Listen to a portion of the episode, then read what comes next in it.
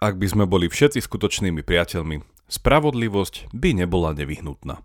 Inými slovami, ak by v rámci štátu vládlo medzi občanmi priateľstvo, nebola by potrebná vláda práva, ktorá by garantovala spravodlivosť prostredníctvom zákonov. Toto Aristotelové pozorovanie môžeme nazvať aj myšlienkovým experimentom. A ako dnes uvidíme, aj keď je to z časti nerealizovateľná požiadavka, i tak sa ju nepriamo podarilo pretaviť do praxe. Dnes sa okrem iného zamyslíme aj nad tým, prečo podľa Aristotela vznikla rodina a štát, čo chápal pod tým, že sme politické zvieratá, aké tri druhy priateľstva rozlišoval, aký je vzťah medzi priateľstvom a spravodlivosťou a tiež porozmýšľame nad tým, čo máme podľa neho právo jeden od druhého a od štátu vyžadovať. V krátkosti ešte pripomínam, že ak vám prinášame pravidelnú dávku podnetných myšlenok na zamyslenie, budeme veľmi vďační, ak nás podporíte. Môžete nás dielať na Facebooku či Instagrame, spomenúť nás na vašom blogu či podcaste, povedať o nás pri kave vašim priateľom, alebo môžete našu tvorbu podporiť peňažným darom. Všetko info na pravidelnadavka.sk Veľká vďaka, vážime si to.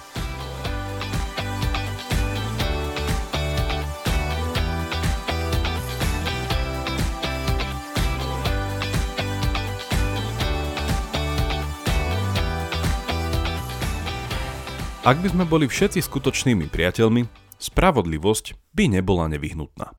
A čo je to spravodlivosť? Aristoteles dodáva, že spravodlivosť je spojivo, či mohli by sme obrazne povedať lepidlo, ktoré spája ľudí v rámci štátu. Predtým, ako budeme schopní lepšie pochopiť, čo Aristotela viedlo k tomuto myšlienkovému experimentu, musíme sa najprv pristaviť pri tom, ako sme sa vlastne dostali k štátu, ktorému je spravodlivosť vlastná. Začneme s pozorovaním, že ako ľudia sme súčasťou veľkého množstva spoločenstiev, spolkov, skupín, asociácií alebo organizácií. Môže ísť o školu, kde teda študujete, vašu prácu či firmu, ktorá vás zamestnáva, môže ísť o okruh kamošov, priateľov či známych, s ktorými sa po škole či práci stretávate, alebo tiež môže ísť o vašu rodinu, susedstvo, krúžky, kluby a tak ďalej. Jednoducho, hociaké spoločenstvo ľudí, ktorého ste súčasťou a tieto spoločenstva majú nejaký spoločný cieľ, ktorý ich definuje a pre ktorý vznikli. Aristoteles rozlišuje dva všeobecné druhy spôsobov takéhoto zhromažďovania. Na jednej strane ide o spoločenstva, ktorých cieľom je poskytovanie nejakého špecifického dobra. Školy poskytujú vzdelávanie, nemocnice starostlivosť o zdravie, firmy sprostredkúvajú služby a tovary a tak ďalej. Na druhej strane sú tu tie formy spolužitia, ktorých cieľom nie je poskytovať takéto dobrá a zameriavajú sa na to, aby, zjednodušene povedané, udržali svojich členov nažive, alebo aby im vytvorili priestor, kde budú neohrozene hľadať vlastné šťastie a plnohodnotný život. Rodina a štát spadajú podľa Aristotela do tejto druhej skupiny. Pre zopakovanie, Zatiaľ čo prvá skupina spoločenstiev slúži na to, aby pomohla svojim členom dosiahnuť nejaký cieľ, napríklad vzdelávanie či zdravie, druhá skupina spoločenstiev, môžeme povedať, je bezcielna. A to v tom zmysle, že tieto spoločenstva nesledujú nejaký externý cieľ, ale ich cieľom sú ich samotní členovia. Aristoteles tvrdí, že rodiny či spoločenstva rodín, ktoré môžeme nazvať kmene, vznikli s cieľom ochrániť a zachovať život svojich členov. Pretože ako spoločenské zvieratá sme od seba závisli a ranné detstvo by sme o samote neprežili, na rozdiel od iných zvierat. Zdá sa teda, že rodina, kmeň či štát tvoríme inštinktívne, podobne ako včely tvoria úľ alebo mravce mravenisko. Aristoteles s touto domnienkou ale nesúhlasí, pretože tá predpokladá, že by takéto spoločenstva vznikli nedobrovoľne a ich vnútorná organizácia by bola uniformná rovnaká všade, kde sa vyskytujú. Podobne ako je tomu pri úľoch a mraveniskách. Takáto uniformita a rovnakosť ale v rámci týchto ľudských spoločenstiev podľa neho neexistuje, čo je dôkazom toho, že ani rodina či štát nevznikli inštinktívne, ale úmyselne a s vedomím istého cieľa. Z tohto uhla pohľadu je tak rodina, kmeň či štát podobný škole či nemocnici. Ide o úmyselné spoločenstvo. Ale, na rozdiel od škôl či klubov alebo firiem, Aristoteles tvrdí, že i keď rodinu a štát netvoríme inštinktívne, a teda nedobrovoľne, stále podľa neho ide o prirodzené spoločenstva. Čo po tým myslí? V jednoduchosti to, že sú to spoločenstva, ktorých existencia nám sprostredkováva niečo, čo je pre nás prirodzene nevyhnutné, vzhľadom na to, kým sme. Ide napríklad o tekutiny, jedlo, prístrešok, možnosť spánku, bezpečie a tak ďalej. Rodiny tak vznikli z potreby prežitia aj členov, ochrany a možnosti výchovy potomkov. Kmene a štáty následne vznikli z podobnej potreby, ktorú ale vedeli uspokojiť oveľa efektívnejšie a jednoduchšie. Štát, ktorý vznikol z kombinácie rodín a kmeňov, tak vznikol na podobnom princípe ako rodina a v rozšírenej podobe je schopný vytvoriť priestor, aby mohli jeho členovia nielen žiť a prežiť, ale aj žiť dobre. Viesť dobrý život. Poznámka na okraj. Aristotelov štát nebol ani národným, či nadnárodným alebo multinárodným štátom, ale išlo o meské štáty – Grécke slovo, ktoré používal, je polis, ktoré sa prekladá ako mesto, ale aj štát a je to koreň nášho slova politika či politický. Polis bol následne do latinčiny preložený ako civis, z ktorého odvodzujeme naše slovo ako občan alebo civilizácia. Koniec poznámky. Aristoteles tvrdí, že život v štátnom či mestskom spoločenstve je pre nás nevyhnutný a naplno sa v ňom realizuje ďalšia črta našej prirodzenosti – a to, že nie sme len racionálne a spoločenské zvieratá, ale tiež politické. A táto naša vlastnosť sa prejavuje v tvorbe zvyklostí a zákonov, ktoré sú nám nápomocné k tomu, aby sme žili dobrý, cnostný život. K tomuto pozorovaniu sa ešte vrátim v úplnom závere. V tomto bode sme ale pripravení pripomenúci Aristotelov návrh či myšlienkový experiment, podľa ktorého, ak by sme boli všetci skutočnými priateľmi, spravodlivosť by nebola nevyhnutná.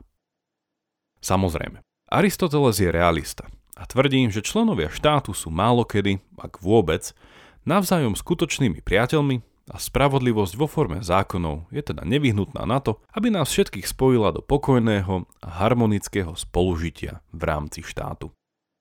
Prečo ale nie sme schopní tohto politického priateľstva? Mali by sme sa oň vôbec snažiť?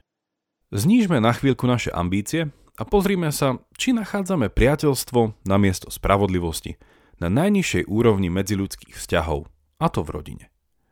Ak by išlo o skutočné priateľstvo, teda jeho najvyššiu formu, išlo by o vzťah lásky.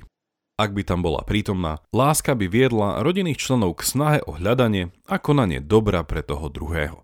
A pod dobrom by Aristoteles chápal tie veci, ktoré vedú k možnosti viesť plnohodnotný, šťastný život.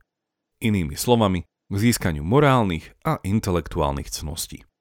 Skutočné priateľstvo je tak druhom lásky a tá je vedomou snahou chcieť a konať dobro pre druhého. Takéto dobro nekonám z povinnosti, ale z vlastnej vôle a láska, ktorú toto priateľstvo obsahuje, sa nedá nárokovať či vynúcovať. Rodinné vzťahy, ktoré by boli takto spojené, by automaticky predpokladali, že každý dostáva to, čo mu patrí.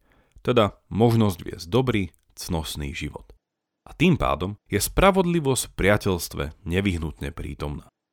Konanie vychádzajúce zo skutočného priateľstva nemôže byť nespravodlivé, pretože jeho cieľom je sprostredkovania dobra medzi priateľmi, ktoré potrebujú z povahy ich ľudskosti. Samozrejme, Aristoteles tu rozlišuje medzi skutočným priateľstvom, teda jeho najvyššou formou, a ďalšími dvoma druhmi. Na jednej strane poukazuje na priateľstvo z užitočnosti a na druhej na priateľstvo pre potešenie. Tieto dva druhy sú nevyhnutne dočasné a tieto priateľstvá sú sebecké, pretože v prvom prípade hľadám úžitok, ktorý mi iný človek prináša a v druhom prípade je tento vzťah podmienený výlučne potešením. Ako náhle sa užitočnosť alebo potešenie vytráca, priateľstvo končí. Ak teda Aristoteles hovorí, že priateľstvo je nadradené spravodlivosti, ide tu o jeho najvyššiu formu, ktorá chce dobro pre druhého človeka, a to odliadnúc od jeho užitočnosti či príjemnosti. Vráťme sa však do kontextu rodiny. Hypoteticky sme síce videli, že medziľudské vzťahy v rámci rodinnej spoločnosti by vedeli byť založené iba na priateľstve, ale už aj v tomto prípade Aristoteles podotýka, že nie sme skutočného priateľstva schopní a aj rodina vyžaduje spravodlivosť, ktorá ju udrží pokope. Každý máme asi skúsenosť s tým, že sme sa voči niekomu v rámci rodiny vyhranili slovami to nie je fér, alebo mám na to plné právo, či musíme sa rozdeliť spravodlivo. Ako náhle je priateľská láska vystriedaná spravodlivosťou, vzťahy sa začínajú riadiť podľa toho, kto má na čo nárok a kto má naopak povinnosť niekomu toto právo zabezpečiť. Spravodlivosť je tak o nárokovateľných očakávaniach a povinnostiach. Deti očakávajú, že sa k ním budú rodičia správať férovo, ochránia ich od nebezpečenstva a do istého veku ich zabezpečia, no a rodičia očakávajú poslušnosť, rešpekt, vďačnosť či spoluprácu. Môžeme v tomto boji uzavrieť, že keďže rodina nie je schopná dokonalej vzájomnej priateľskej lásky, potom je to práve spravodlivosť, ktorá je tým jediným riešením, aby sa rodina nerozpadla, alebo nežila v ustavičnom nepokoji a nebezpečenstve. Vráťme sa teraz späť ku vzťahu priateľstva a spravodlivosti na úrovni štátu. Aristotelov myšlienkový experiment síce poukázal na ideál, ktorým by bola spoločnosť, ak by existovali skutočné priateľstva naprieč štátom, keďže to ale nie je možné ani na najnižšej úrovni, ktorou je rodina, na vyššej úrovni je to potom oveľa menej pravdepodobné, či nemožné. Ako už ale tušíte, láska, a teda skutočné priateľstvo na jednej strane a spravodlivosť na druhej, má k sebe v jednom zásadnom ohľade veľmi blízko. Obe sa týkajú toho, čo je pre nejakého človeka dobré, dokonca nevyhnutné k jeho šťastiu.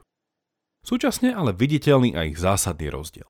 Začal čo spravodlivosť je o právach a povinnostiach a ich nárokovateľnosti a vymáhateľnosti, láska je pravým opakom. Nedá sa ani nárokovať, ani vymáhať. Ak sú dvaja ľudia skutočnými priateľmi, nič si medzi sebou nenárokujú a nedávajú si to, na čo majú z titulu ich priateľstva nárok. Naopak, priateľská láska sa dáva nezištne, štedro, nadmerne a práva a povinnosti sú nahradené seba obetovaním sa. Inými slovami, priateľ spraví pre priateľa vždy viac, ako by mal ten druhý právo od neho očakávať. Vzťahy ľudí v rámci štátu sú tak podľa Aristotela nevyhnutne stmelované spravodlivosťou a tá je obsiahnutá v spravodlivých zákonoch. Cez tieto zákony občania vedia, čo môžu a majú jeden od druhého očakávať a taktiež čo majú právo očakávať od štátu a štát od nich. Na čom je takýto právny štát postavený? Ako už bolo spomenuté, na istom chápaní toho, čo je potrebné pre možnosť viesť dobrý život. A ako dodáva Aristoteles, úlohou štátu je vytvoriť ľuďom podmienky viesť dobrý, cnostný život a nie, na druhej strane, ich viesť k tomu, aby dobrý život naozaj viedli. Čo majú iní právo očakávať od nás, ak je to spravodlivosť a nepriateľstvo, ktoré reguluje naše vzťahy v rámci štátu, a teda nemajú právo očakávať našu lásku? Americký filozof a pedagóg Mortimer Adler vo svojej knihe o Aristotelovi sumarizuje, že iní majú právo, citujem, aby sme dodržali sľuby, ktoré im dáme. Aby sme im hovorili pravdu, vždy keď by im lož mohla akokoľvek ublížiť aby sme im vrátili všetko, čo sme si od nich požičali a slúbili, že im vrátime, aby sme im splatili všetky dlhy, aby sme ich neokradli o to, čo im patrí, aby sme neuškodili ich zdraviu, nezranili ich telo a nezabili ich, aby sme nebránili ich slobode konať, ak nám ich konanie žiadnym spôsobom neubližuje, a aby sme o nich krivo nesvedčili a tým poškodili ich dobré meno a povesť. Koniec citátu. Povedané aristotelovským slovníkom, tieto a ďalšie podobné nároky či práva by sme mohli vyjadriť takto. Máme právo od seba očakávať, že nebudeme vzhľadom na seba robiť nič, čo by zamedzilo alebo znemožnilo naše osobné dosahovanie šťastia. Inými slovami, to, čo by nám zamedzilo, aby sme sa dostali k tým veciam, ktoré nevyhnutne potrebujeme na to, aby sme mohli viesť dobrý, cnostný život. Ak sme spravodliví, necháme druhým v tomto ohľade slobodu keďže majú a máme na tieto veci právo práve preto, že ich nevyhnutne potrebujeme nie k púhemu prežitiu, ale k žitiu dobrého života. Samozrejme, nie všetci sme rovnako spravodliví a niektorí sú dokonca extrémne nespravodliví. A preto sú tieto požiadavky formulované prostredníctvom spravodlivých a v rámci štátu záväzných zákonov. A tu sa dostávame k prekvapivému záveru tejto dávky. Áno, Sám Aristoteles by povedal, že i keď je skutočné priateľstvo možné, je skôr zriedkavé, o čom si povieme viac v inej dávke, A z tohto dôvodu sú naše vzťahy nielen na úrovni štátu, ale aj rodiny riadené spravodlivosťou. Ale spravodlivosť je realizovaná cez zákony. A spravodlivé zákony sú tie, ktoré vychádzajú z pravdivého pochopenia skutočných dobier, ktoré potrebujeme na to, aby sme mohli viesť dobrý, šťastný a teda cnosný život. Na tieto dobrá máme právo a súčasne sú to tie isté dobrá, ktoré sú prítomné v skutočnom priateľstve. Ale na rozdiel od spravodlivosti, v prípade priateľstva sú tieto dobrá dané druhému človeku nezišne a dobrovoľne. Spravodlivosť a priateľstvo sú tak vnútorne prepojené. Grécké slova, ktoré Aristoteles používa na označenie skutočného priateľstva, sú teleia filia, ktoré by sa dali doslovne preložiť ako dokonalé, ukončené priateľstvo či láska. Aristoteles pokračuje a hovorí, že v dobrých zákonoch vidíme to isté, čo vidíme v skutočnom priateľovi. A túto vlastnosť nazýva filikon, priateľskosť. Prečo sa vlastne spravodlivými zákonmi riadime? Prečo ich tak povediac počúvame? Pretože majú povahu skutočného priateľa. Spravodlivé zákony nedodržujeme z povinnosti a strachu z trestu, ale z lásky, pretože sú akoby slovami priateľa, ktorý nám chce to najlepšie pre naše skutočné šťastie. Ak by sme boli všetci skutočnými priateľmi, spravodlivosť by nebola nevyhnutná. Skutočnými priateľmi ale nie sme a preto je spravodlivosť nevyhnutná. Ale skutočne spravodlivé zákony nemôžu byť iné od toho, čo by nám poradili skutoční priatelia. Toľko na dnes. A už iba pripomínam, že náš podcast môžete odoberať v podcastových aplikáciách ako Spotify, Apple a Google Podcast. A ak neviete ako na to, choďte na pravidelnadavka.sk, kde nájdete jednoduchý videonávod. Teším sa na vás pri ďalšej dávke, buďte zvedochtiví a nech vám to myslí.